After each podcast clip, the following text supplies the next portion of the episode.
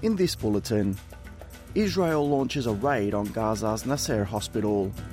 Prime Minister Anthony Albanese congratulates Indonesia for holding a successful presidential vote. And in sport, World Cup 2022 top scorer Kylian Mbappe to depart French club PSG at the end of the season. With the latest from the SBS newsroom, I am Alex Anifantis. Israel has launched a raid in Gaza on the Nasser Hospital in the southern city of Khan Yunis. Gaza health authorities say at least 3 Palestinians have been killed, with several others injured in the operation. The Israel Army spokesperson and Rear Admiral Daniel Hagari says special forces acted on credible intelligence and that staff were warned. We have credible intelligence from a number of sources, including from released hostages, indicating that Hamas held hostages at the Nasser Hospital in Khan Yunis and that there may be bodies of our hostages in the Nasser Hospital facility. The IDF is conducting a precise and limited operation inside Nasser Hospital.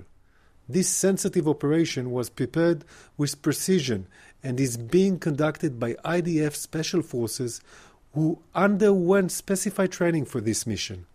Australia has found multiple instances of misinformation in the allegations against UNRWA, the UN aid agency for Palestinian refugees.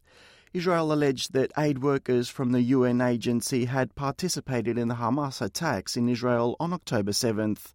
Last month, Australia joined other nations in suspending funding for the organisation as it investigates its allegations. While the initial report said 30 agency staff had been involved, it found less than half were staff, according to the Assistant Secretary for Foreign Affairs, Mark Innsbrown. Foreign Affairs Minister Penny Wong has defended the suspension of funding, saying it was in line with international partners. I wish that we were in a different position, and I hope that the international community can, through these processes, be given the confidence to continue to support UNRWA. That is my position. I know it is not the coalition's position, but that is my position and the government's position. Prime Minister Anthony Albanese has congratulated Indonesia for holding a successful presidential vote. Indonesia's outgoing President Joko Widodo has also commended Defence Minister Prabowo Subianto for winning the country's presidential election. He declared victory after unofficial counts showed he was in the lead as counting continues in what was the world's largest single-day election. Mr Subianto says he's grateful for the quick count results.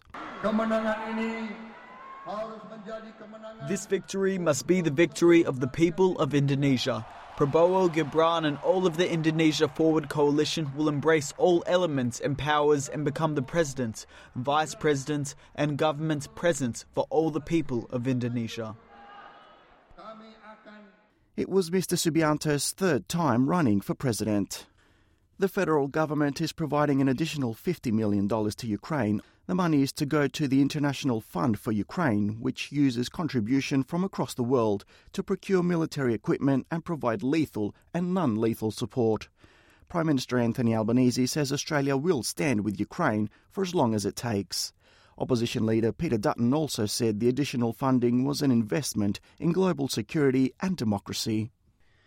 In football, World Cup 2022 top scorer Kylian Mbappe has signalled his intent to depart PSG at the end of the season. The 25-year-old's contract with the French champions is due to expire and he has been linked with multi-time European champions Real Madrid. Mbappe had at one point been placed outside the PSG squad and was training on his own for a period of time before returning to the team's lineup. Any potential transfer is expected to reach a record-breaking amount, with Mbappe's contract still having a one-year extension clause. With the latest from the SBS newsroom, I'm Alex Anifantis.